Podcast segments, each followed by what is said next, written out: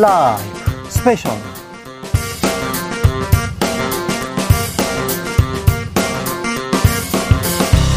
2023년 9월 23일 토요일입니다. 안녕하십니까. 주진우입니다. 토요일 이 시간은 일주일 동안 있었던 가장 중요한 일들 정리해드리는 그런 시간입니다. 시사 일타강사 두 분 모셨습니다. 양지열 변호사 안녕하세요. 네, 안녕하세요. 박지훈 변호사 안녕하세요. 안녕하세요. 네. 주진우 라이브 special 영상으로 만나보실 수 있습니다. 네, 그렇습니다. 지금 바로 유튜브에서 주진우 라이브 검색하시면 영상으로도 만나보실 수 네. 있습니다. 항상 뭐 말도 많고 탈도 많고 뉴스도 많았어요 얘기하는데 이번 주는 진짜 엄청난 일들이 있었습니다. 지난 목요 일 하루만 해도요 역사적인 날이었습니다. 헌정사상 최초로 국무총리 해임 건의안 가결됐습니다. 헌정사상 최초로 제1야당 대표 체포 동의안 가결됐습니다. 헌정사상 최초로 현직 검사 탄핵안 가결됐습니다. 자 지금 이재명 대표 어, 뉴스에 가려져 있지만 국무총리 해임 건의안 가결됐습니다. 이거 헌정사상 첫 번째 있는 일인데 윤석열 정부에서 무겁게 받아들여야 됩니다. 총리가 지금 나라 정치를 뭐 하고 있느냐 이러면서 국회에서 해임 건의 당한 거 아니에요? 그렇죠. 사실 그런데 이 상황 자체가 이거를 무겁게 받아들일 것이냐 아니냐 자체에 대한 시각이 다른 것 같아요. 아니 그래서 네. 안 받아들이고 이거 대통령이 거부권 행사할 가능성이 매우 높아서 저라도 얘기하는 거예요. 아. 좀 무겁게 좀 받아들이세요. 국민의 뜻을 국회 의견을 좀 무겁게 좀 받아들여 주십시오. 얘기합니다. 자 그런데 모든 사람의 관심사는 이재명 대표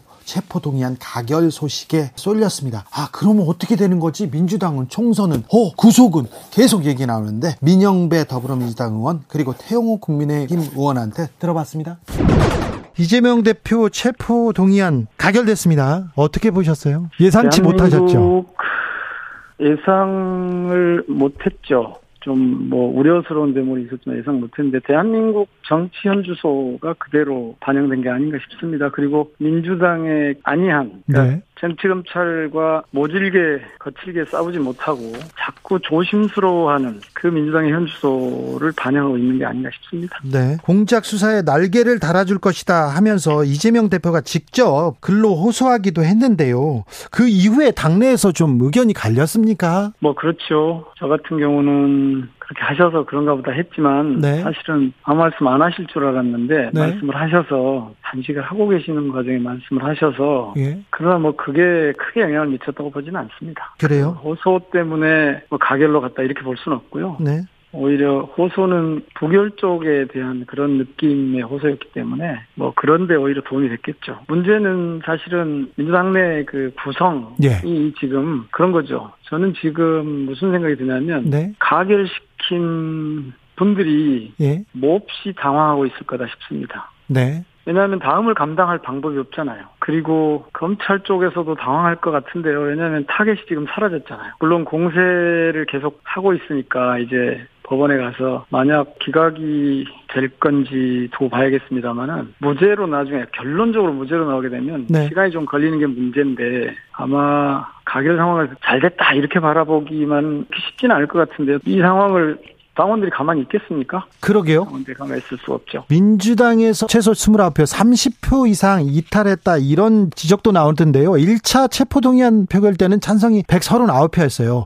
그런데 이번에는 149표였습니다. 네, 열차가 늘어났죠. 네. 그때보다. 지금 이 민주당의 문제는 뭐냐 하면요. 네. 그 29명일지 30명일지 모르지만 네. 최소 16명에서 지금 29명 이렇게 나오는데 셈을 해보면 네. 그런데 이 소수가 민주당 전체의 운명을 결정하는 그런 상황이 돼버렸어요. 그래서 사실은 이건 당론으로 가야 된다. 당론 부결이 맞다 이렇게 했는데 지도부가 되게 안이하게 대응을 한 거죠. 그냥 설득하고 호소해서 될 거다라고 생각을 한 건데 실제로 가결표 던진 분들은 뭐 계획을 세워서 자기들 그 주장을 그대로 밀고 간 거니까요. 이거는 그런- 그런데 이제 당 상황을 고려하지 않은 자기 생각만 한 거 아닌가 하는 그런 게 있어서 지금 이제 회의 도중에 잠깐 지금 의총을 하러 지금 모이고 있는 중이거든요. 네. 거기 가보면 앞으로 어떻게 진행될지 알 수 있을 것 같습니다만은 지금으로서는 사실은 가결을 던진 분들이 오히려 지금 어떻게 해야 될 것인지 특히 말씀드렸듯이 당원들의 저 요구가 저렇게 빗발치는데 저걸 뒤로 하고 아무리 비밀 자유투표라고 해도 가결을 시켰다. 이거는 아마 역사적 책임도 그렇고 크게 져야 할 겁니다.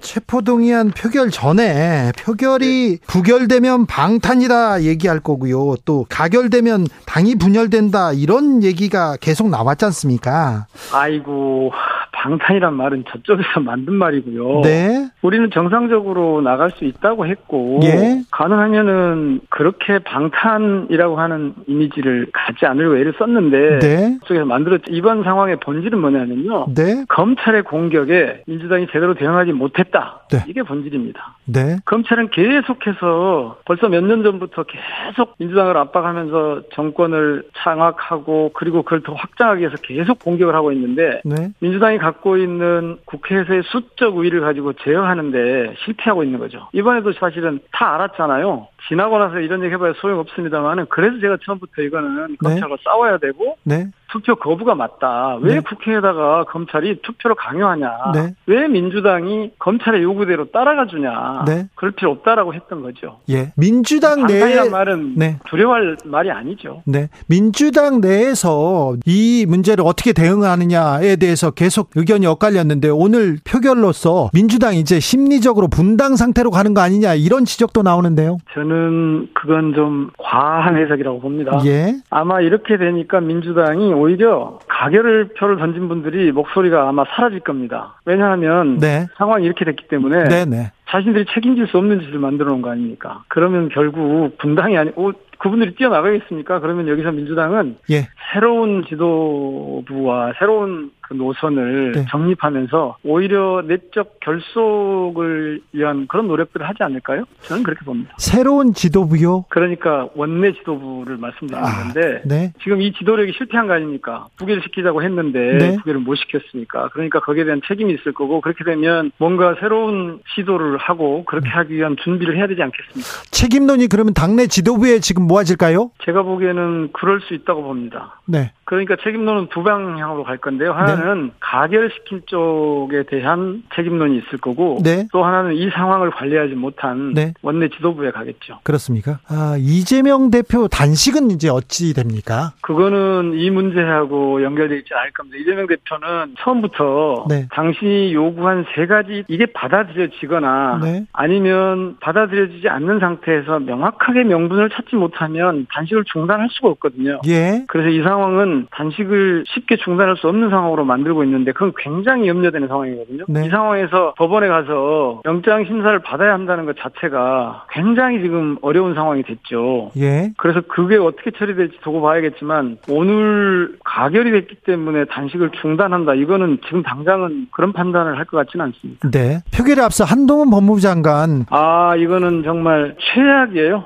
이분 법무장관 하면 안 되겠어요. 아 왜요? 그, 아, 옆에 있던 의원분들이 한마디로 얘기하면 네. 정말 재수 없다라는 말씀들을 하시고요. 아이고. 국회에 네. 와서 한바탕 정치 언어를 막 배선하고 국회 네. 본회의장을 흔들어 놓고 나가는 여기서 쾌감을 느끼는 것 같다 이런 말씀들을 하시더라고요. 아 그래요. 이거는 네. 국무위원의 자세가 전혀 아니에요. 오늘 무려 144쪽을 가지고 와서 실제로 읽으려고 하는 게 몇 쪽이었는지 모르겠습니다만 네. 이게 뭐 한 2, 30분간 계속 한 거예요. 중단된 게 세 번이에요. 네. 하도 이제 의원들이 이렇게 하면 되겠냐. 그런데 마지막에 마무리하겠습니다 하면서 7분 하더라고요. 그러니까 이게 체포 동의 요청 이유 설, 이유를 설명하는 거거든요. 네. 근데 이게 온갖 혐의 내용이 마치 사실인 것처럼 네. 증거도 없는 상태로 대부분 뭐라고 하냐면 검사가 공소장 읽는 줄 알았대요. 예. 굉장히 위험한 도발을 국회에서 대고 하고 갔기 때문에 네. 저는 이거 대통령이 그만두면 우리가 검찰 독재 국가임을 만천하에 증거가 되고 있어요 지금.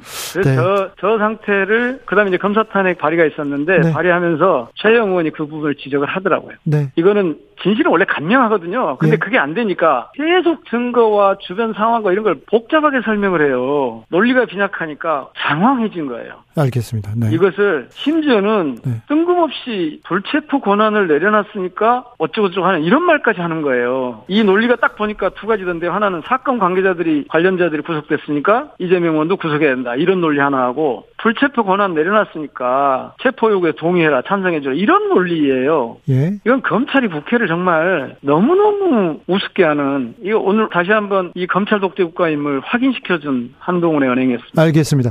아, 민영배 의원 온순한 사람인데 좀 격한 발언을 이렇게 표현을 아니 제가 하셨어요. 말씀드린 건 전혀 한동훈 장관이 한 것에 비하면 저는 굉장히 점잖하게 말씀드리고 있습니다. 알겠습니다. 그런데 여기서 행태를 부리고 간 거예요. 알겠습니다. 민영배 의원이 계속해서 당이 민주당이 당 대표도 지키지 못하면 어떻게 하겠느냐 하면서 매우 우려하던 그런 상황이 지금 벌어졌습니다. 자, 민주당은 앞으로 어떻게 됩니까? 오히려 민주당은 일단 당의 저도 한 구성원이기 때문에 네. 엄청 염려하시는 당원들하고 시민들께 정말 송구한데요. 이 당과 당원의 책임이 아니고 잘못이 아니고 저희 의원들 책임인데 네.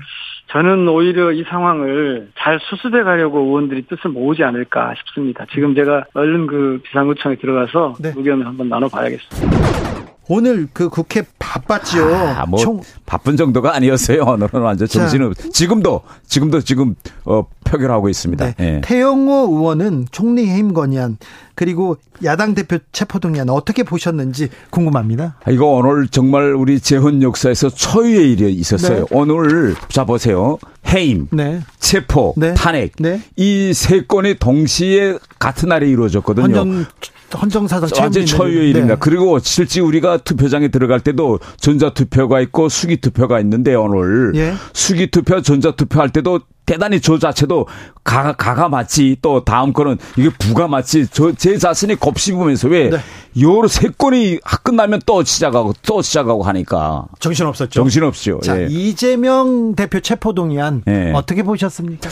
오늘 저 오전과 오후 분위기가 조금 달랐는데요. 오전에는 어떤 소문이 돌았는가 하면 비명계에서 28표가 반란표가 나올 거다. 아, 그래요? 어, 그런데 오후에 넘어가면서 아니야 30표까지도 나와 이랬어요. 그런데 막상 오늘 우리가 수기투표에서 뚜껑을 열으니까 반란표가 29표 네. 나와서 결국은 가결됐거든요. 예.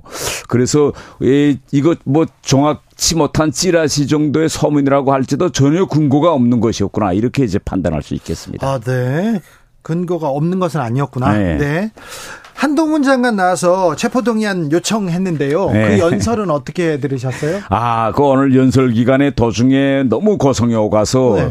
의장님께서 몇 번 개입해서 좀 조용하라고 했는데 끝내 너무 고성이 와서 여야 사이에 네. 타협해가지고 한동훈 장관이 하기로 했던 발언을 네. 대단히 생략하고 축소하기로 해서 이제 결국은 장관이 발언을 이제 마쳤는데요. 네.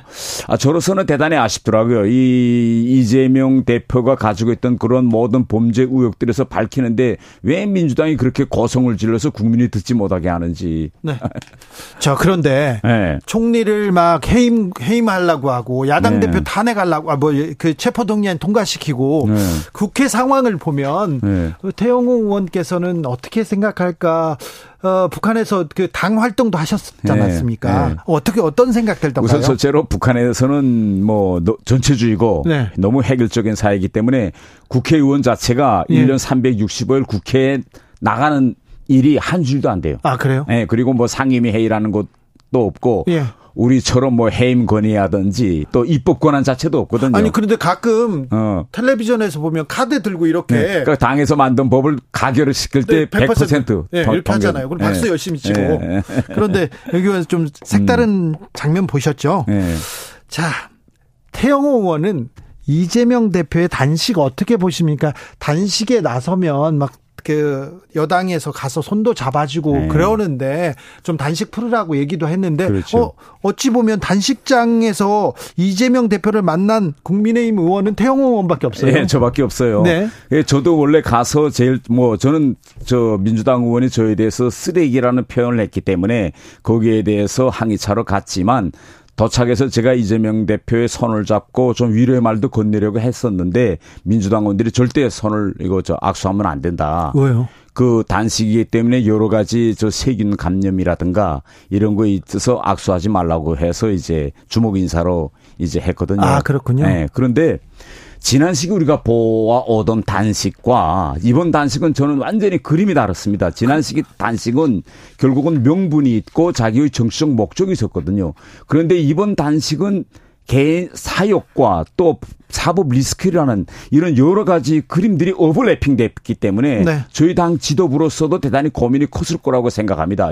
가서 위로의 말도 건네고 단식을 중단하라고 가야 되겠는지 그럴 경우에는 혹시 이재명 대표의 단식의 명분을 더해줄 수 있지 않는지 여러 가지 고민이 많았기 때문에 결국은 당 지도부에서는 단식 현장에 가지 않았다고 저는 생각합니다. 그래요? 예. 의원님 개인적인 생각에 이제 이재명 다- 대표 예. 20일 넘어가잖아요. 네. 넘어갔잖아요. 단식 네. 어떻게 저는 빨리 이재명 대표가 단식을 중단해야 된다고 생각합니다. 원래 열흘만 해도 사람은 완전히 건강 자체가 파괴되는데 이제는 20일째 들었기 때문에 네. 이제라도 저는 단식을 중단하고 민생을 위해서 저는 어 국회로 돌아와야 한다. 저는 이렇게 생각합니다. 네. 예. 아무튼 이재명 단식장 항의 방문했다고 태영호 징계 추진한다는 그런 얘기도 있습니다. 예. 아 징계 저, 저 윤리에 제소했습니다. 아 지금. 그래요? 예. 예. 아 네. 자 한덕수 총리 해임 건의안 이렇게 네. 통과됐는데 네. 이 부분은 어떻게 보십니까? 아, 저는 민주당이 너무나 이거 습관적으로 해임 탄핵을 너무 많이 꺼내는 것 같아요. 그래요? 그렇게 되니까 이것도 그렇습니다. 일정한 정치적 목적을 가지고 가끔 꺼내는 건 괜찮은데 너무 습관적으로 자꾸 꺼내니까 이제 우리 국민들도 대단히 식상해 할 것 같습니다. 네. 예. 주진우 라이브.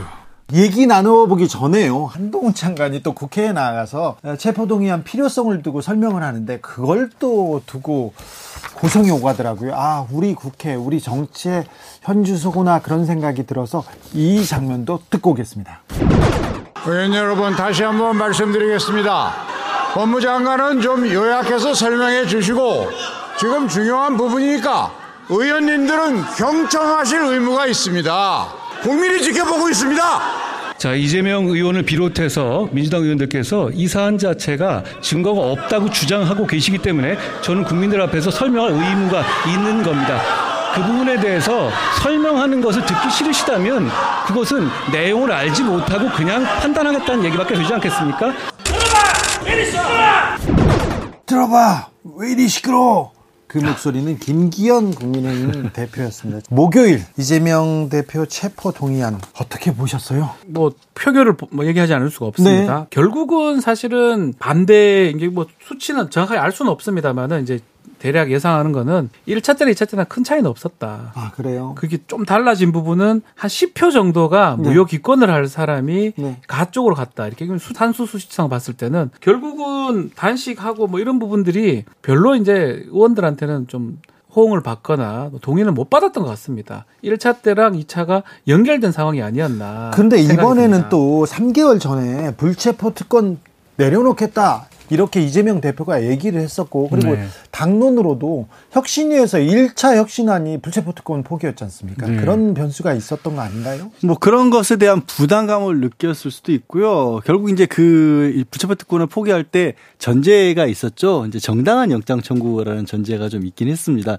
그러니까 이 상황 자체 아까 제가 그 국무총리 해임 권한을 가지고도 이거를 무겁게 받아들이는 쪽도 있고 아예 그렇지 않게 받아들이는 쪽도 있다. 그 이게 어떤 거냐면 이재명 대표에 대해서도 민주당에서 부결을 주장하는 쪽에서 대해서는 이게 검찰이 정말로 어떤 그 개인적인 성남시장 시절이나 경기도지사 시절에 비위와 관련된 개인적인 수사라고 보는 것이 아니라 네. 이제 부결을 주장하는 쪽에서는 이 검찰 측에서 사건의 성립 여지가 크게 보이지 않는 것들을 가지고 정치적인 공세로 보기 때문에 그러니까 이거는 정당한 사법 철자가 아니다 라고 봐서 반대를 하는 건데 나머지 다른 찬성을 했던 분들은 어쨌든 그런 것들까지 세세하게 따질 그럴 상황이 아니지 않느냐. 어쨌든 약속을 지켜야 되는 거 아니냐라는 쪽에 더 무게를 뒀던 게 아닌가. 그러면 이게 결국 이제 사실 국무총리 해임 권한도 이재명 대표가 단식을 하면서 주장하는 것도 내각에 대한 어떤 개선을 요구를 하고 있지 않습니까?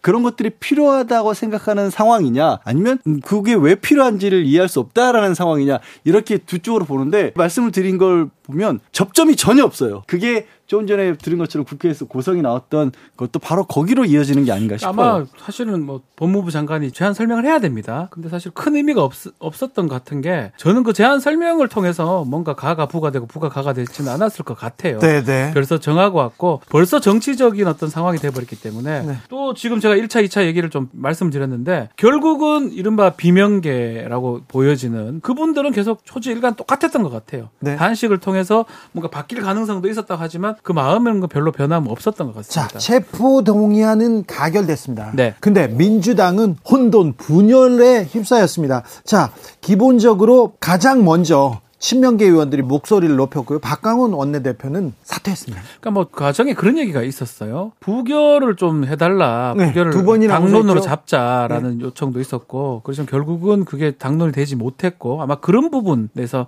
박강원 원내대표가 책임을 지고 긴급 의총이 열렸었어요. 네. 당일날 그때도 고성이 좀 오간 상황에서 결국은 박강원 원내대표를 비롯한 원내 지도부가 지금 사퇴했죠. 사의를 표명했습니다. 근데 뭐 곧 또 선출을 할 것 같습니다. 뭐 추석 전에 선출 일정을 잡는다고 하는 거 봤을 때는 것 같은데 어쨌든 간에 지금 상당히 어려운 상황이 지금 빠졌는 것 같고요. 다만 이제 원내 지도부하고 중앙 지도부하고 뭔가 갈등이 있는 거 아니냐 이런 얘기가 있었는데 그 부분은 좀 사실 좀 정리되는 상황이 아니냐. 왜냐하면 또 일부에서는 지도부 다 나가야 되는 거 아니냐라고 주장을 했었는데 그거는 지금 아닌 것 같아요. 네. 당 대표라든지 지도부는 지금 있거든요. 네. 새롭게 좀 구성될 가능성이 있습니다. 자, 이, 이재명 대표 체포 동의안이 가결됐습니다. 이재명 대표가 어떤 정치적인 선택을 할 것이라고 얘기했는데 박강원 원내대표가 지금 했고요. 자, 문제는요. 26일 영장실질심사가 있습니다. 구속 여부가 결정됩니다. 물론 건강 관계상 길 연기 가능성이 있긴 하나 자 26일 운명의 날이 옵니다. 이게 도주 우려는 분명히 없는데요. 증거인멸 우려도 그 거의 보이지 않는데 구속영장을 계속해서 청구합니다. 자 구속영장 발부 가능성에 대해서 묻지 않을 수 없습니다. 근데 이게 사실 저희도 뭐 일반적인 어떤 사건이라고 한다라면 이거를 뭐 과타부타 얘기를 할 수 있지만 그게 너무 어려운 상황이에요. 영장 자체도 150페이지라고 하고요. 관련된 기록을 수사와 관련된 부분에서 항상 변호사 입장에서 불만은 뭐냐면 검찰이 어떤 기록을 얼마만큼이나 가지고 있고 그 중에 어떤 것들을 발췌를 해서 법원에 낼지는 저희는 모르는 거예요. 그러니까 사건 당사자조차도 이게 그날 현장에 가서야 그걸 보게 되는 거거든요. 자료도 모르는 상태에서 저희가 이게 발부될 가능성이 있다 없다라고 말하는 것 자체가 좀 안 맞는 얘기인 거거든요. 그러니까 이게 안 맞기 때문에 특히 거기에 어떻게 보면은 지금처럼 이걸 뭐 단순하게 범죄로 볼 것이냐 아니면 정치적 사안이라고 볼 것이냐 사람도 또 보는 시각이 다 다르잖아요. 네. 근데 정치적 의미가 없다고는 누구도 못한 뭘 못합니다. 도주 우려는 없잖아요. 아니 근데 도주나 증거인멸 같은 경우도 도주 의뢰는 불가능하죠. 네. 지금 어떻게 도주를 하겠어요? 근데 증거인멸을 넣기 위해서 어, 일부러라고 볼 만큼 이 위증교사를 집어넣었어요, 사실은. 그러니까 위증교사라고 하는 게 음. 결국 증거인멸로 연결됐으니까 그거를 검찰에서는 강조를 할 것이고 실제 혐의보다. 그래서 법원에서도 굳이 말씀드리면 그쪽에 과연 진짜 검찰이 주장하는 것처럼 야 지금 관련된 재판되는 사건에 대해서도 이재명 대표가 힘을 써서 증인들 입을 다 막을 거야. 왜 물리적 증거가 아니라 사실 증인들 입과 관련된 증거들이니까 네. 그렇게 보느냐 안 보느냐에 따라 달라질 것 같습니다. 세 가지 혐의입니다. 백현동 관련돼서 배임죄 그리고 위중교사 나머지 대북 송금 관련된 제3자 뇌물죄 이제 혐의인데 뭐 저 개인적으로 생각할 때는 백현동 부분보다는 대북 송금에 포인트가 맞춰져 있는 것 같아요. 네. 특히 이제 이화영 부지사의 진술 했다가 번복했던. 부분 그 부분을 과연 영장 판사가 어떻게 볼지 네. 그 부분을 이제 이화영 부지사의 진술에 신빙성을 두는지 아니면 번복된 부분에 신빙성을 두는지 예. 거기에 따라서 저는 영장 발부가 좀 갈라지지 않을까 개인적으로는 좀 생각이 듭니다. 26일, 네. 뭐 이르면 26일입니다. 네. 연기 가능성도 있습니다. 그쵸. 몸이 좀 안 좋으니까요. 자, 네. 26일 이후를 우리가 좀 보겠습니다. 만약에 구속영장이 기각된다면 아, 이 무도한 정치 검찰의 정치 행위에 대해서 이제 벗어나서 우리는 민생으로 가겠습니다. 이재명 대표는 날개를 달 것이고요. 힘이 네. 실립니다. 이거는 뭐 부인할 수 없습니다. 근데 영장이 떨어지면 만약에 구속이 된다면 정성호 친명의 핵심이고 어, 이재명 대표의 절친 정성호 의원은 옥중 대표 계속 갈 것이다 얘기하는데요. 어떻게 보십니까? 그렇게 된다면 저는 사실 이게 지금 사실 사회에서는요 어지간한 사건 강력 범죄여서 사람 목숨이 왔다 갔다 하고 보복이 우려되는 사람 아니면 구속 안 시켜요. 배우 유아인 씨 두 번째 영장 기각됐습니다. 예, 왜 그러니까- 이유냐 이유가 뭐냐면요. 증거가 너무 많이 이게 확보돼 있다. 예. 이제 그냥 재판 받으면 된다 이런 취지지 않습니까? 그러니까 불구속 수사가 정말 철저하게 재판조차도 이게 1심에서 징역형 선고해도 법적 구속 잘 안 시켜요. 그래서 무슨 말씀이냐 왜 여기서만 그렇게 구속이 유무죄를 단정 짓는 듯이 얘기가 되는지 정치권에서는 자, 오히려 정, 정치권에서 다. 그렇게 묻고 있고 사람들도 궁금하니 그런 아까 그렇게 생각하는데 자, 자. 어쨌든 제가 말씀드리는 이유는 그래서 네. 사실은 이게 구속이 됐다는 이유로 물러나야 된다는 거는 저는 생각 안 한다는 거예요. 구속이 됐는데도 예, 그것과는 상관이 없다라는 거예요, 사실은. 그게 오히려 지금의 사법짓하고는 그게 맞아요. 근데 지금 은 구속만 되면 모든 게 다 끝난다는 것처럼 생각하시는 분들도 있는 것 같아요. 그렇죠. 그게 적어도 법적으로는 아니라는 거죠. 박재현 변호사. 저도 뭐 비슷하게 좀 생각을 합니다. 결국은 이재명 대표의 결심이거든요.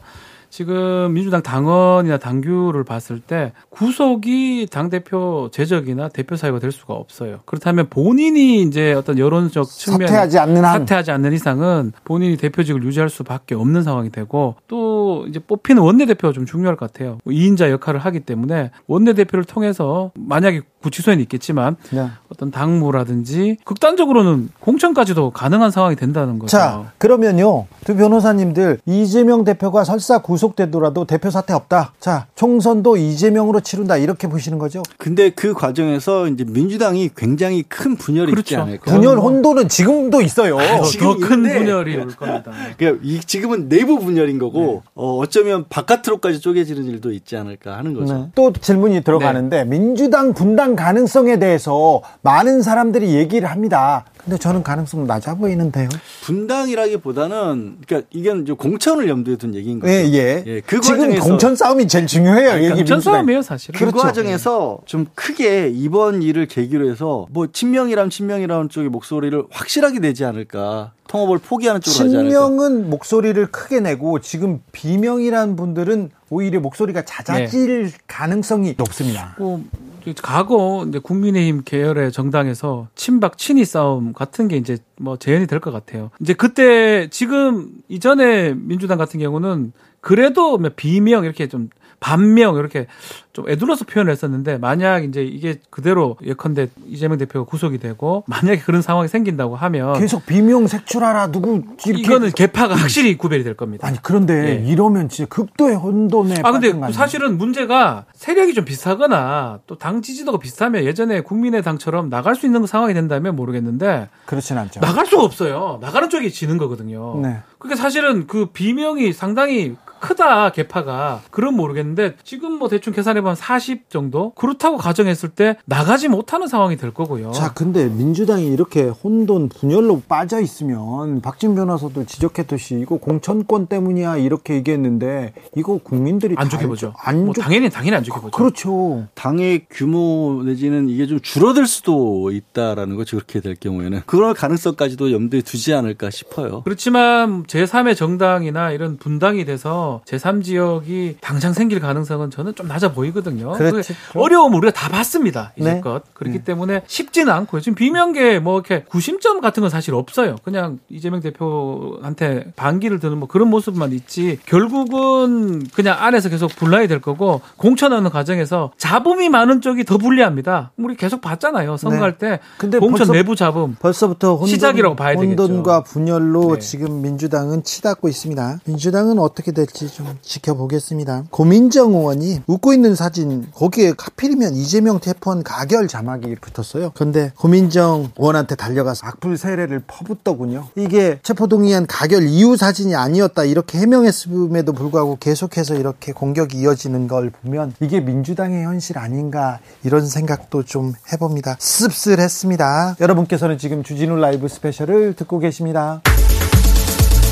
주진우 라이브 special 자, 정치권 소란스러워서요. 국회가 소란스러워가지고 이분들 좀 조용히 있었습니다. 이균용 대법원장 후보자는요, 청문회가 이틀 있었는데 사람들이 관심도 안 갖고요. 무엇보다도 하나가 밝혀졌어요. 다른 건 뭐 아닌데.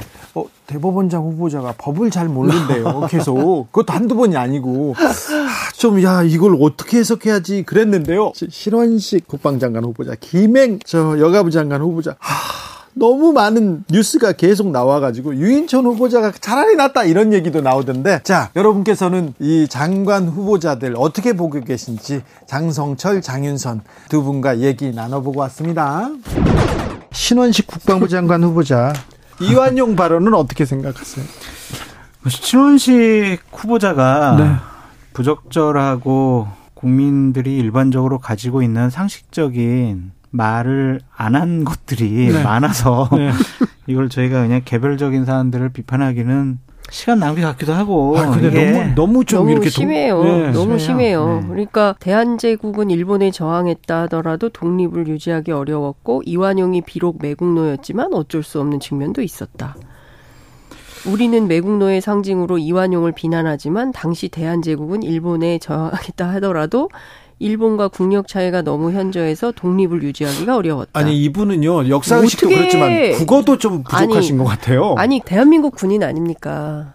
예? 삼성 장군이에요. 삼성 장군이 이런 매국노에 대해서 이렇게 관대한 태도를 갖고 있으면 도대체 대한민국은 누가 지킵니까? 그러니까 저는 대통령께서 이러한 과거의 발언들을 몰랐을 거라고 생각이 들어요. 몰랐다니요. 아니 모르 유명했잖아요. 아니 그러니까 인? 그 도대체 알았겠지. 저는 그러면 법무부의 인사 검증단은 도대체 뭘 하고 있는 거냐? 그래서 한동훈 장관이 총체적인 책임은 1차 검증의 책임은 법무부에 있다고 했어요. 근데 이런 거 하나도 거르지도 않고 이런 사람들을 전부 장관 후보자로 올려놓고 지금 어떤 측면에서 보면 전 국민에게 망신을 당하는 중이에요. 그래서 한동훈 장관을 대통령께서 혼내시고 네. 신원식 장관 후보자는 네. 지명 처리를 하시는 것이 좀 옳아 보이는데 상황 안 그럴 것 같아요. 그냥 본인이 한 번 임명하겠다고 생각을 하고 있으니까 네. 인사청문회는 그냥 단순한 통과를 해요. 국민의 그러니까 상식과는 굉장히 또좀 그렇습니다. 떨어져 있습니다. 아니 지금 보면 장수영 이렇게 자꾸 머리를 아니, 제가 말을 못 하겠는데 그러니까 국민- 근데 국민들이 이렇게 장수영처럼 다 머리를 쥐어 뜯으면서 괴로워하고 있는 거 아닙니까? 네. 이런 국민들을 외면해서야 되겠습니까? 대통령이 정말 답답합니다. 자, 김행 후보자는요, 의혹들이 계속 나오고 있습니다. 일단 기본적으로 김건희 여사 잘 모른다. 20년 직이 아니다. 딱 두 번 만났다. 그런데 그 이후에 계속 해명이 꼬이고 있어요. 계속 만난 장면들이 계속 포착되고 있어요. 그러니까요. 그러니까 참 지난주에 제가 이 자리에서 김행 장관하고 통화한 내용을 상세히 말씀을 드렸는데 그 다음에 나오는 사진들을 보면 이게 어떻게 된 건지 네. 다시 그러니까 중요한 포인트는 이제 공직자의 인사 검증에서 제일 중요한 게 본인의 주장과 다른 팩트가 계속 확인이 되면 인정을 해야 되는 거거든요. 네. 그리고 사과해야 되는 거거든요. 네. 근데 그게 아니라 이제 오늘 얘기를 들어보니까 인사청문회 하는 그날까지 후보 검증하는 보도 하지 말라는 얘기를 가짜 뉴스다. 도 네. 지나친다잖아요. 네, 그래서 하지 말라고 하는 건데 하여튼 오늘을 중심으로 해서 도어 스태핑 중단하고 내일은 새만금 현장으로 간대요. 여성가족부 장관 네. 후보자로서 서울에 있어봐야 맨날 기자들하고 이런 실랑이를 하게 되니까 내일은 현장 방문 일정을 잡겠다. 그래서 새만금 상황이 어떤지 후보자로서 체크를 하고 아니 새만금을 잼버리- 지금 지금 잼버리를 지금 체크하면 어떻게 해요? 잼버리 조직위 당시 사무총장도 만나려고 한다. 이제 이런 얘기를 하고 있습니다. 그러니까 신원식 후보자나 김행 후보자가 본인들이 해명하고 변명하는 것들을 이 자리에서 소개하는 것들이 과연 적절한 것이냐, 무슨 의미가 있는 것이냐 그런 생각이 들 정도로 상당히 사실과는 다른 거짓말은 하면 안 되죠. 그러니까 본인들의 해명과 네. 또한 밝혀지고 있는 의혹 제기되는 것들이 상당히 괴리가 있어 보인다라고 말씀을 드리고요. 좌절스러워요. 유인촌 장관 후보자가 제일 나아 보여요. 이렇게 지명받은 분들 중에 제일 나아 보이는 것이 참 좌절스러운데 자전거 탄 거 말고는 별- 별거 보여준 게 없는데요. 비전 뭐 정책 얘기하신 거 없는데요. 다른 어떤 의혹은 없잖아요. 아니, 다른 분들이 워낙 다른 분들이 많으니까. 워낙 많아서 아니 그러니까 제가 유인촌 장관이 나아 보인다라는 것 그리고 그분에 대한 여러 가지 의혹 제기나 구설수가 없다라는 것이 상당히 좀 좌절스러워 보인다라고 말씀드리는데 아, 예. 네. 국민의힘 의원들에게 정말 묻고 싶어요. 정말 이러한 사람들이 문재인 정권 하에서 장관 후보자로 지명되거나 추천이 됐을 때 과연 지금처럼 적임자예요. 와 잘하셨어요. 이렇게 얘기할 것이냐. 정말 국민을 대표하는 의원들을 이러시면 안 돼요. 그냥 청와대나 대통령의 발언과 선택을 옹호하기 위해서 국회의원직을 수행을 한다? 이거는 국회의원 자격 없다라고 생각이 들고 결국에는 모든 것이 공천 때문인 것 같아요. 그냥 본인들 그냥 그 지역에서 공천 받으면 당선될 것 같으니까 대통령에 대한 어떤 조언이나 비판 전혀 못 하고 있잖아요. 네. 이건 정말 대단히 잘못된 일들이 벌어지고 있어요. 네. 유인천 장관 후보자가 제일 나아 보인다. 서글프다. 여기까지 하겠습니다. 근데 실제로 그 화살을 자기가 다 맞는 것 같다라는 느낌은 든다고 얘기를 하더라고요. 아 그래요? 그거 억울하겠죠. 예, 아, 상당히- 신원식 장관 후- 후보자는 저렇게 얘기하는데도 왜 나한테만 그래? 막 이렇게 얘기하고 그렇죠. 유인천 장관 안 그러고 나한테만 그래 얘기하는 거. 그렇죠. 지금은 가려져 있지만 네. 김행 후보자가 최근까지 방송에 나와서 패널 역할을 네. 했잖아요. 네. 그 멘트들도 계속 주옥 같은 멘트들이 어마어마하게 많아요. 그것도 네. 이제 시작일 거예요. 그래서 저는 근데 저는 지금 이 세 분의 후보자에 대해서 민주당에서는 이제 지명 철회를 요구하고 있는 건데요. 근데 국민들의 눈높이에도 다 맞지 않는 분들이에요. 다른 부분 다 떠나서 저는 신원식 후보 같은 경우에는 네. 저, 좀 이런 분이 정말 국방부 장관으로 갔을 때 대한민국의 미래가 어디로 갈까 저부터도 두려움이 앞서거든요. 아니. 주진우 라이브 윤천 문체부 장관 후보자는요 자전거 탄 것 말고는 아무 얘기가 안 나와요. 왜냐하면 이제 한 번 장관을 했었고 그분이 이제 장관 시절에 문제가 됐던 부분들 다 아는데. 아니 근데 할 말이 많은데 있긴 있는데 상대적인 거죠. 너무 예. 그 최근에 신원식 장관 후보자에게 그렇죠. 뭐 음악 붕짜라 붕짜 네. 그것도 그렇고 신원식 장관 후보자는 아... 어떻게 국방부 장관 후보자가 근데 국방부 장관 이분 참 말씀하신 것 중에 이제 이완용 얘기를 하면서 네. 이런 얘기를 하셨잖아요. 아 이게 당시 상황으로 봤었을 때는 때는 어쩔 수 없었던 측면도 있었다. 일본이 워낙 힘이 셌었기 때문에 라고 하는데 그러면 이 신원식 장관 말씀으로 따지면 밑에 장교들이 뭐 어떻게 전투에 나갔다가 아 제가 힘세요 항복 이러면 그만인 거잖아요. 아니 중국 힘쓰잖아요. 아니, 러시아 힘쓰잖아요. 그럼 어떻게 할 거야? 이게 국방부 장관의 그게 말씀이 뭐 문재인 전 대통령을 비판하기 위한 거라고 하지만 그 바탕에 걸려 있는 게 너무 무서운 거예요. 중국 러시아가 지금 강대국에 그럼 우리는 앞으로도 수그릴 수 있다는 얘기잖아요. 아니 쿠데타도 미화하고 있어요.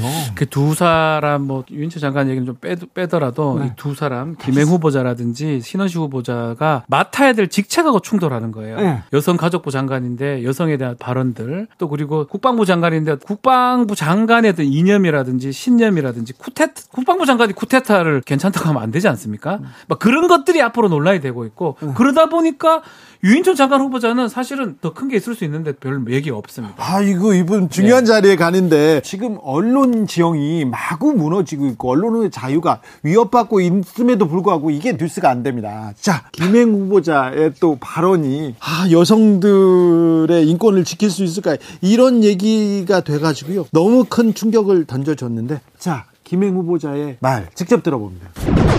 필리핀 여자를 취해서 애를 낳고 도망친 네. 코피노들이 그렇게 네. 많다는 네. 거예요. 그 사이에 난 아이들. 그런데 필리핀 여자들이 다 난다는 거예요. 강간을 당했거나 네. 어떤 경우라도 여자가 아이를 낳았을 적에 사회적 경제적 지원 이전에 우리 모두가 좀 부드럽게 받아들일 수 있는 톨러런스라고 할까요? 톨러런스가 부족해서 그런 건가요? 아니 일단 저 굉장히 긴 문장은 아닌데요. 몇 가지 말들이 귀에 이게 이렇게 돼야 되나? 일단 여자를 취해서라는 식의 표현도 저는 최근 몇십 년 사이에는 들어본 적이 없는 것 같은 표현이시고요. 또 사실관계도 달라요. 필리핀 같은 경우도 너무 엄격하게 이 저 임신 중절을 처벌하기 때문에 카톨릭 국가니까 불법적인 시술을 받다가 목숨을 잃는 여성들도 굉장히 많고요. 그리고 톨러런스는 이럴 때 쓰는 게 아니죠. 김행 후보자님. 아, 저도 사실 이게 언론사 출신이신데, 그리고 무엇보다 아까 말씀하셨다시피 여성의 어떤 자기결정권이라는 측면을 가장 존중하고 지켜줘야 될 부분인데, 그 일을. 안 맞죠. 이분도. 신원시 장관 이제 박 변호사 지적한 것처럼. 뭔가 안 맞아요. 많이. 아마 그래서 저는 지금 김행 후보자는 아직까지 인사청문회 날짜를 못 잡고 있거든요. 그래서 제가 봤을 때는 김영우 모자 쉽진 않다 생각이 듭니다. 이런 게 있는 것 같아요.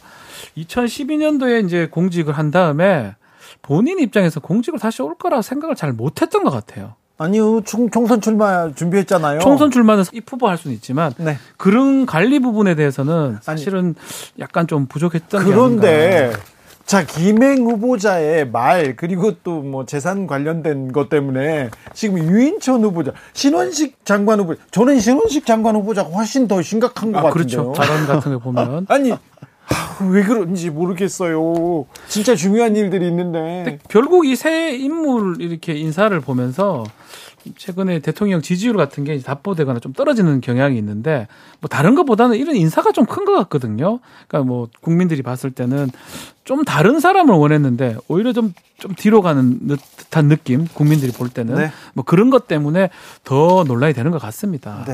장관 후보자들 어찌 될지 또 어떤 뉴스가 나올지 어떤 뉴스가 나와서 우리 가슴을 아이고 이렇게 놀래킬지 좀 걱정이 됩니다. 왜 이런 사람들만 쓰시는지 이것도 좀 이해가 안 되고요. 하, 참 지켜보겠습니다. 아, 지난주에는 한반도 평화를 위해서도 매우 중요한 일들이 있었던 그런 한 주였습니다. 9.19 군사합의를 놓고 공방을 벌이고 있는데요. 여기에서 또 9.19 군사합의 그리고 문재인 정부 통계 조작했다 계속 얘기 나오면서 공방전 이어졌습니다. 노영민 전 청와대 비서실장과 이야기 나눠봤습니다. 9.19 행사가 있었습니다. 네네. 9.19 선언. 네. 음, 에 대해서 말이 많은데요. 음. 9.19 남북 군사합의 폐기해야 된다 이런 말도 있는데 네. 자, 이 9.19 선언의 음. 의미는 뭡니까? 일단은 9.19 평양 공동선언이라는 게 있고요. 네. 이 부속 합의서에 네. 9.19 군사 합의서라는 게 있습니다. 예. 이제 9.19그 평양 공동선언의 핵심이 예. 제1조에 예. 남북이 예. 어, 대결 지상, 그뭐 해상, 예. 공중 예. 모든 곳에서 어, 전면적인 대결 지향을 네. 어, 선언하는 것이 그 1조였죠. 예. 예 그것이 중요한 의미를 갖습니다. 네. 남북 간에 사실상 군축으로 넘어가는 네. 첫 번째 협상이었다. 예. 저는 그렇게 생각하고 있고요. 네. 그 효과가 저는 엄청나게 그 발휘되고 있다 이렇게 생각합니다. 네. 사실은 분단을 평화적으로 관리하고 예. 그리고 평화 통일을 지향하고 노력하는 것은 대통령에게 부여된 헌법상의 의무입니다. 네. 우리 헌법에 예. 국민의 의무, 네. 국가의 의무, 대통령의 의무 네. 이렇게 이제 균형되게 나와 있는데 네. 대통령의 의무는 네. 조항으로 나온 것과 네. 그다음에 대통령의 선서에서 약속하게 하는 예. 이두 가지가 헌법에 나와 있는데 네. 이두 가지 양쪽에 모두 다 들어가는 것은 네. 딱세 가지밖에 없습니다. 그래요? 국가의 보유와 헌법의 준수 그리고 하나는 평화 통일을 위해서 노력하라는 겁니다. 예. 이세 가지가 대통령의 의무다라고 네. 우리 헌법은 그렇게 규정하고 있, 다 네. 이런 말씀을 드리고요. 네. 사실 9.19 군사 합의에 의해서 예. 남북한의 비무장 지대에서의 국지 도발 횟수가 대폭 줄었습니다. 그렇다면서 사실상 중단됐다 이렇게 네. 보여집니다. 네. 이명박 정부 때 그 비무장지대에서의 국지도발 횟수가 228회, 박근혜 정부 때 108회, 문재인 정부 때 5번이었습니다. 네. 그것도 아마 아, 저희가 알기로는 군사합의 이전에 있었던 것으로 아, 아 그래서 군사합의 이후에는 한 명도 없었다. 네. 그러다 보니까 문재인 정부 하에서는 네. 아, 우리 국군이 희생된 사람이 네. 단한 명도 없었다. 네. 아, 이것은 정말 문재인 정부의 분단에 대한 평화적 관리에 대표적으로 네. 성공한 그런 사례가 아닌가. 네. 그렇게 또 평화를 유지하면서도 네. 평화 유지 비용이 들지 않았던 역대 정권에서 유일한 정권입니다. 네. 북한한테 단 한 푼도 지출된 돈이 없습니다. 네. 이것은 아마 정말 그 역대 정권에서 처음 있는 일이었다 이렇게 생각을 하고요. 예. 그럼에도 불구하고 네. 우리 진보 정권에서 항상 보면 네. 방위력 증강을 위한 노력을 엄청나게 합니다. 제가 그 예. 실장님이 현직에 계실 때 그리고 예. 문재인 정부 예. 방위비 예. 너무 국방비 많이 쓴다고 비판 많이 했잖아요. 예, 예, 네. 그런데 많이 썼어요. 어제 어, 문재인 대통령이 아, 안보는 보수 정권이 음. 잘한다. 경제는 보수 음. 정권이 낫다는 조작된 신화에서 음. 벗어, 벗어날 때가 됐다. 이런 발언을 했습니다. 네, 예, 예. 이 발언의 의미가 뭔가요? 통계적으로 보면 네. 보수 정권에서는 방위비가 예. 대개 동결 예. 내지는 미미한 증가에 그칩니다. 그랬어요. 예. 예. 진보 정권화에서는 큰 폭의 네. 방위비 증강이 이루어지고요. 네. 거기에 더한 것은 방위 산업의 획 기적인 발전이 대부분 진보 정권에서 이루어집니다. 아 그렇습니까? 예, 특히 이제 우리 문재인 정권 때만 보더라도 네. 요즘 방위 산업의 수출에 대해서 많이 나오지 않습니까? 네, 네. 그게 다 문재인 정부 때 쌓아놨던 그때 사실 추진됐던 것들이 지금 결실을 맺는 겁니다. 아 그렇습니까? 거기에 그 당시에 이제 주로 뭐 자주포라든지 네. 탱크라든지 네. 그다음에 뭐 잠수함, 네. 미사일, 미사일 방어 체제 거기다 최근에는 뭐 KF-21 보람의 전투기까지 네. 이 모든 것들이 사실은 문재인 정부 때 어, 이루어졌던 것들이고요. 네. 예. 그리고 처음으로 대통령실에 당시에는 이제 그 국방개혁 비서관실 내에 예. 방위산업 담당관이라는 제도를 두었습니다. 네. 그래서 방위산업에 대한 모든 그 마스터 플랜을 거기서 짠 거죠. 네. 어, 그래서 계획하고 개발 그다음에 그 생산, 수출 네. 뭐 이런 것까지 거기서 담당하게 했던 이제 그런 일이 있었다. 예. 예 이렇게 말씀드리겠습니다. 알겠습니다.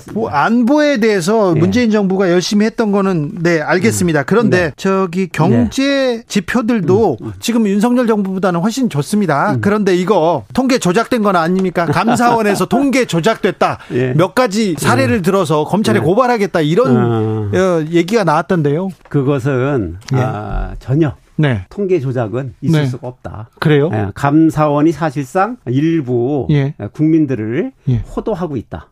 아, 이렇게 보는 게 맞습니다. 뭐냐 하면 네. 감사원은 청와대가 부동산 통계를 사전에 보고 받았으며 이것이 통계법 27조 2항에 나와 있는 통계 작성 기관에서 작성 중인 통계를 공포하기 전에 사전에 제공 또는 누설하면 안 된다라는 그것에 대한 또 처벌 규정도 있고요. 네. 이것을 근거로 하고 있고 감사 개시의 근거였습니다. 네. 그런데 감사원이 감춘 통계법 내용에는 27조 네. 2의 사항이라는 것이 있어가지고 네. 여기 보면은 경제 위기나 그렇지 않으면 뭐 시장 불안 등으로 관계 기관이 대응을 시급하다고 인정하면 사전에 이 자료를 제공할 수 있도록 네. 그렇게 되어 있습니다. 예. 근데 이 조항이 있다는 것을 감사원은 딱 숨겼죠. 그리고 또 감사원이 이제 부동산원과 KB 주택 통계가 차이가 난다. 네. 뭐 그래프까지 그려가면서 네, 차이 나요. 어, 이제 이를 조작이라고 주장하거든요. 네. 그런데 감사원은 KB가 부동산원보다 더 정확하다라는 전제 아래 이런 주장을 하는 겁니다. 네. 그런데 KB는 부동산 중개업자들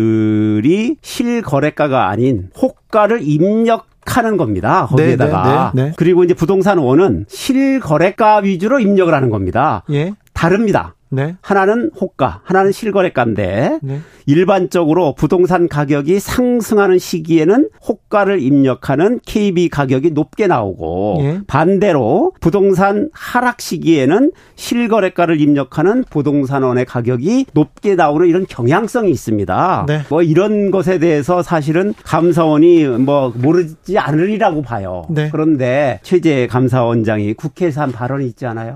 네. 사실은 이거는 감사원법을 위반하는 발언인데 감사원은 대통령 소속 기관이지만 독립적으로 운영한다고 되어 있습니다. 그렇죠. 그런데 어떻게 얘기를 했었냐면은 대통령의 국정 운영을 지원하는 기관이다. 네. 이런 발언을 했어요. 그러면 네, 여당에서도 부적절하다고 얘기했죠. 예, 맞습니다. 네. 그런데 과연 대통령의 국정 운영을 지원하기 위해서 한 모양입니다. 각종 경제 지표 음. 그리고 음. 경제 성장률 어, 문재인 정부에서 음. 통계 조작하지 않았죠. 음. 그 네. 지표는 뭐 다 가지고 있습니다. 네네. 네, 제가 한 말씀 말씀을 드리면 경제와 관련된 중요한 지표는 네. 국제적인 지표입니다. 한국 정부가 내는 게 아니에요. OECD, IMF에 네, 이렇게 맞습니다. 조금 OECD, IMF, 월드뱅크, 네. 뭐 유엔 네. 이런 곳에서 대부분 나오는 지표고요. 그 통계를 조작해서 갖다 준 건 아닙니까? 그쪽에서 하는 겁니다. 아, 그래요? 예. 그리고 국내에서 생산되는 경제에 관한 대부분의 통계는 네. 한국은행에서 합니다. 아, 그래요? 한국은행은 정부에서 관여할 수가 없습니다. 네. 이제 그런 것이고 그렇다 보니까 우리는 이제 그것에 대해서 이렇게 통계가 나오면 네. 우리가 그것에 대해서 이제 봅니다. 보면 이제 뭐 CDS 프리미엄이라든지 3대 신용평가 기관에서의 네. 뭐 정부 신용 등급, 네. 뭐 외평채 발행 금리, 뭐, 뭐 맞습니다. 외국인 투자 동향, 뭐 네. 통화 수합 유지 이런 국제 지표, 국내 지표는 뭐 외환 보유고 물가, 금리, 환율, 성장률, 실업률 뭐 이런 이런 것들에 대해서 이제 계속해서 체크 체크를 해 나가죠. 그런데 네. 모든 통계 지표가 해방 일의 최고의 지표였습니다. 문재인 정부 시기가. 아, 그렇습니까? 주진우 라이브.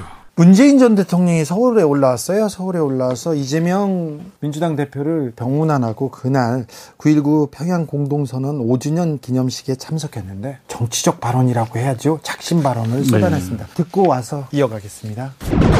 북한의 계속된 도발로 군사적 긴장이 높아지고 9.19 평양 공동선언이 흔들리면서 군사합의도 흔들리고 있습니다. 급기야는 정부 여당에서 군사합의를 폐기해야 한다거나 폐기를 검토한다는 등의 말이 나오고 있습니다. 남북 관계가 다시 파탄을 맞고 있는 지금도 남북 군사합의는 남북 간의 군사 충돌을 막는 최후의 안전핀 역할을 하고 있습니다. 남북 군사합의를 폐기한다는 것은 최후의 안전핀을 제거하는 무책임한 일이 될 것입니다. 안보는 보수 정부가 잘한다. 경제는 보수 정부가 낫다. 이런 조작된 신화에서 이제는 벗어날 때가 되었다는 것을 마지막으로 강조하고 싶습니다. 감사원에서 문재인 정부에서 통계 조작이 있었다 이런 그 감사 결과를 발표하면서 이게 이어지고 있는데요. 이게 이제 감사원이 감사를 하고 언론 보도가 되고 검찰 수사나 경찰 수사로 이어지는 이 패턴이 처음이 아니에요. 네, 계속 이어집니다. 뭐 북한 뭐 문제라든지 계속 이어지기 때문에 뭐 국민들 입장에서도 이것을 이제 100% 이제 뭐 상당히 민감하게 예민하게 반응은 하지 않는 것 같습니다. 네. 그래서 뭐 이제 결국 수사 결과를 지켜봐야 되지만 일단 민주당 쪽 사람들은 또 특히 예전 청와대 이제 근무했던 사람 사람들은 보는 어떤 통계 자체가 다른데 그걸 갖고 이제 조작이라 보기는 어렵다. 네. 좀 나중에 입증을 해내겠다라는 입증이고 지금 감사원이나 지금 윤석열 정부 입장에서는 조작한 거다라고 하고 있기 때문에 결국 수사를 좀 해야 밝혀질 부분으로 아, 보입니다. 수사를 하더라도 지금 경제 안 좋잖아요. 민생 아니, 안 좋잖아요. 앞으로 언제 가요 우리? 어, 왜 자꾸 왜 자꾸 7년 차로 가고 있어? 앞으로 언제 가요? 아니 그 1년이 훌쩍 넘었고 올해 세금 수입만 59.1조가 덜 거친다는 거 아니에요? 기재부에서 보니까. 근데 59.1조가 세금이 덜 거친다는 얘기는 우리가 예산으로 잡아놓은 거에서 60조 가량을 못 쓴다는 거잖아요, 국가가. 지금처럼 말씀하신 것처럼 경제 상황 안 좋은 상황인데. 아니 그러니까 그 얘기잖아요. 경제 어렵다, 민생 어떻게 챙길 거냐 이렇게 물어봤더니 전 정권에도 숫자 안 좋았어, 통계 조작했어 이렇게 얘기하더라고요. 그런데 당신들이 지금 잘해야 될 때인데 지금 경제 위기 극복을 위해서 뭘 할 것인지 묻고 있는데 자꾸 다른 얘기를 아니, 하세요. 지금 미국, 일본은 경제 성장률이 전망치보다 올라갔다라고 하고요. 일본이 우리가 이제 10위권을 계속 유지를 했다가 이제 13위까지 떨어졌잖아요. 아니, 일본한테 경제 성장률을 지면 어떻게 합니까? 그 중국이 많이 세계적으로 경제가 안 좋, 경기가 안 좋기 때문이라고 그렇게 얘기를 하지만 중국도 그래도 4%는 넘습니다, 성장률이. 네. 근데 우리는 지금 1.3% 이런 얘기가 나오고 있어요. 이 상황에서 지금 전 정권의 안보 문제 이런 거 얘기를 해가지고 싸우고 자, 있는 게 말이 되나요? 전 정권 안보, 전 정권 경제 얘기는 계속 될 것으로 보입니다. 이번 한 주 매우 중요한 한 주가 될 것 같습니다. 뭐 추석 연휴가 이제 있기 때문에 네. 길진 않지만 이제 월화수 네. 뭐 이재명 대표죠 뭐. 그렇죠. 네. 26일 영장 심사를 받을 건지 안 받을 건지 이 부분도 좀 아마 뭐 중요합니다. 뭐 올해 좀 감히 말씀드리면 가장 중요한 정치 이슈 중에 하나가 다음 주에서 가장 중요한 이슈는 이 여기죠. 다음 주뿐만 아니라 이번 한 해에 가장 제일 중요한 이슈가 되지 않을까 생각이 음. 이게 발부가 돼도 마찬가지고요. 기각이 돼도 그렇습니다. 네. 앞으로 상당히 중요한 이슈가 이번 주에 이제 일어난다. 발부가 되더라도 기각 기각이 되더라도 무조건 뉴스의 중심에는 이재명 대표가 올라갈 네. 것 같습니다. 추석 내도록 또 얘기 나올 겁니다. 근데 단식은 어떻게 정리 빨리 풀어야 되는 거 아닙니까? 건강이 문제인데 방법이 길이 잘 안 보이는 상황이라서 네. 모르겠습니다. 이재명 대표가 결단을 하고 예를 들어서 다음 주에 어떤 영장 실시 심사 참석이라든가 아니면 본인의 어떻게 신병 여부와 관계없이 당을 직접적으로 추스려야겠다라는 마음을 먹고 이제 스스로 중단하실 수도 있겠지만 그 방법 외에는 사실 다른 퇴로가 안 보이거든요. 다른 주인공은 누가 될까요? 아니, 저는 다른 주인공 뭐 다음 주는요 있을 수가 없어요. 네. 이건 저기 굳이 따지자면 그냥 블록버스터이기 때문에 극장이 네. 다 이걸로 다 네. 네. 뭐 채워지지 않을까 도배가 싶어요. 될 거로 예. 봅니다. 정청래를 꼽는 사람도 있습니다. 이제 뭐 이제 예컨대 원내대표도 새롭게 선출되는 사람이 있다면 모르겠는데 뭐 그럼에도 불구하고 네. 지금은 이재명 대표 말고는 뭐 다른 것은 떠오르지가 않습니다. 그래요? 판사님, 판사님 이거 판결 그것도 판사님? 이재명 대표 관련인 거죠. 이슈이기 때문에.